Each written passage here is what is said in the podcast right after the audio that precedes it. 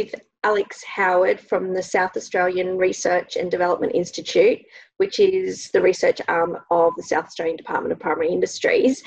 Alex has recently done an AgriFutures project on uh, looking at rodent control in poultry farms in Australia. So, Alex, you developed a really comprehensive review of rodent control. As part of the process in developing this resource, can you just tell us what you did and what kind of information you found regarding rodent control? Yeah, sure. So, so basically, what we did with this project, there was there was two central components. So we went out and we surveyed uh, a number of um, poultry producers, so both in the chicken meat uh, and egg laying space. And we just had like varying discussions with them over the phone and via email, and and we visited farms and and just we wanted to find out what was sort of going on on the front line in terms of their experiences dealing with rodents, um, how frequently they encountered rodents, what their sort of strategies were, what was working and what wasn't. Um, and we found some sort of really interesting results. So I suppose one of the key things that, that I noticed was that 95% of producers commonly observed rodents on farm, um, which really drove the point home to me that, that this is an, an issue that is persistent um, and that our, our farmers are, are, dealing with.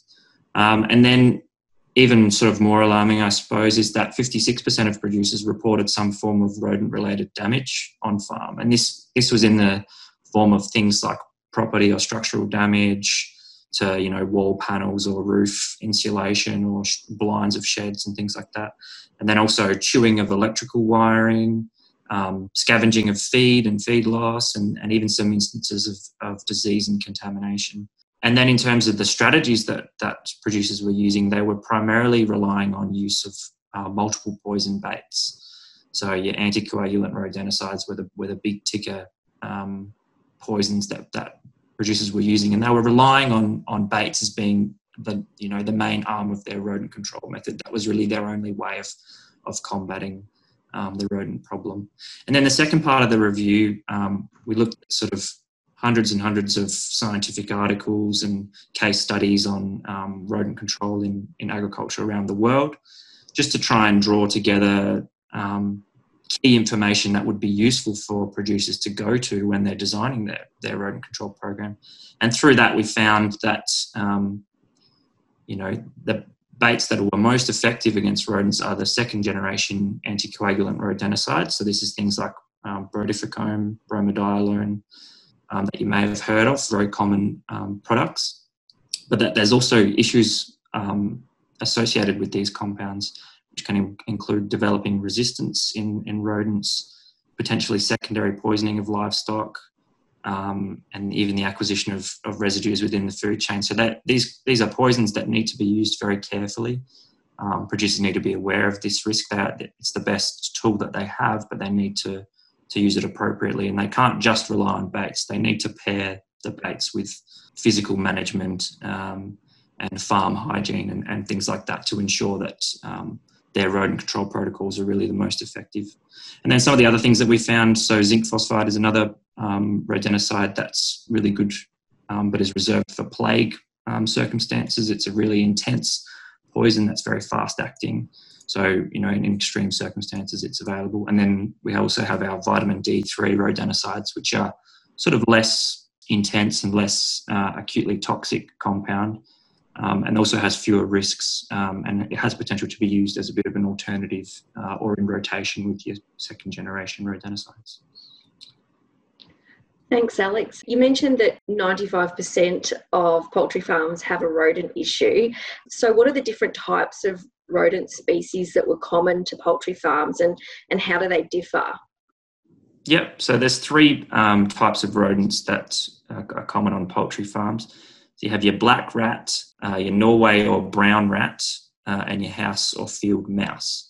Um, and they're really the, the three key ones around the world.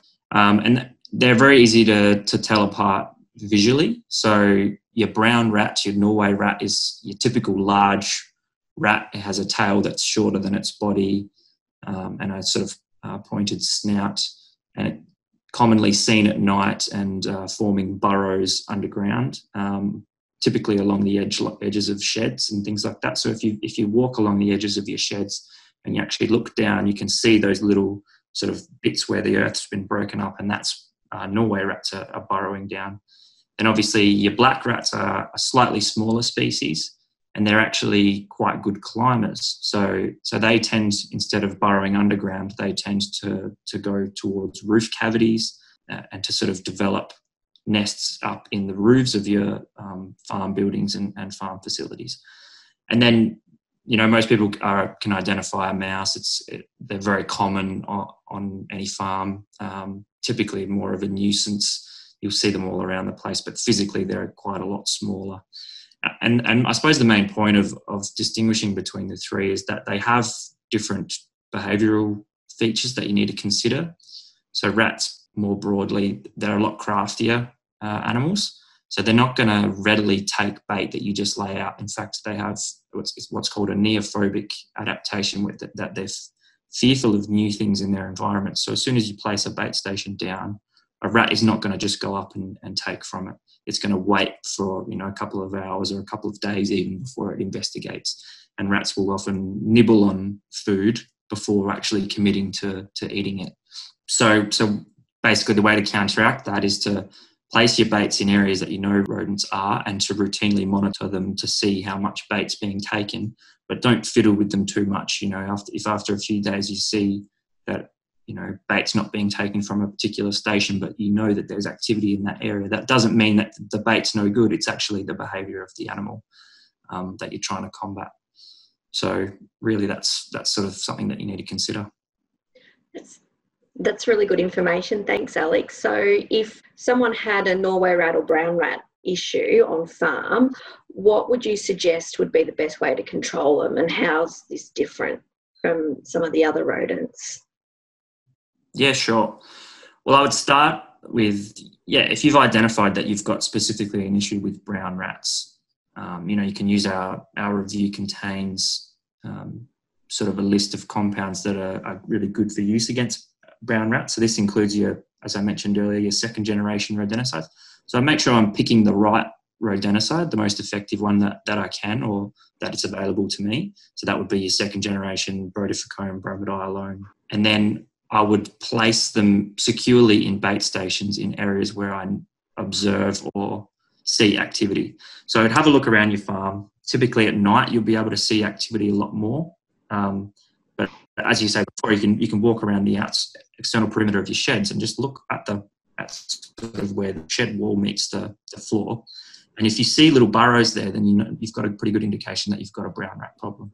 So then I'd be pay, placing these bait stations in fixed sort of 10 or 15 meters apart um, in between these burrows so that you know that rats are going to go and encounter um, those sort of things. And then I would routinely monitor the level of bait intake over a number of days or weeks and just replenish as required.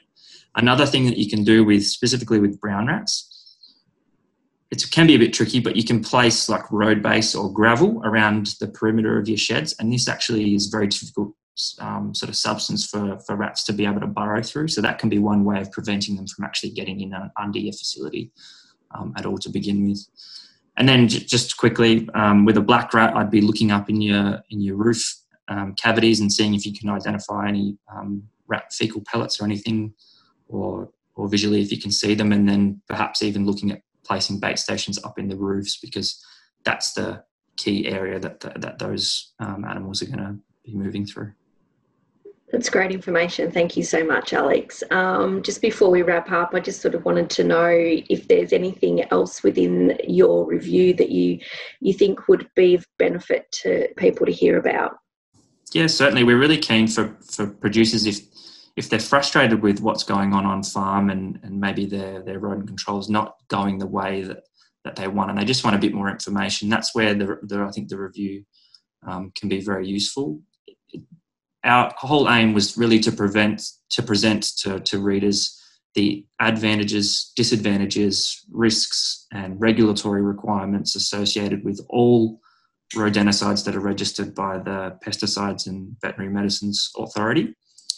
Um, and we also have lots of information in there um, relating to target species behaviour and ecology and understanding that integrated rodent management and, and how to maximize your efforts. And so, really cutting through any marketing spin around a specific product or anything. It's just providing an objective comparison of what works, what doesn't, what risks do you need to consider. And we're really hopeful that that's it's all practical information that um, producers can use when they're when they're designing their rodent control program, and hopefully it will help improve uh, and help them get on top of it um, more effectively. Thanks, Alex. Um, really appreciate your time, and that document is now available online um, on the AgriFutures Australia website. So if anyone is interested in finding it, they can download it from there. Thanks again for your time. Thanks for having me.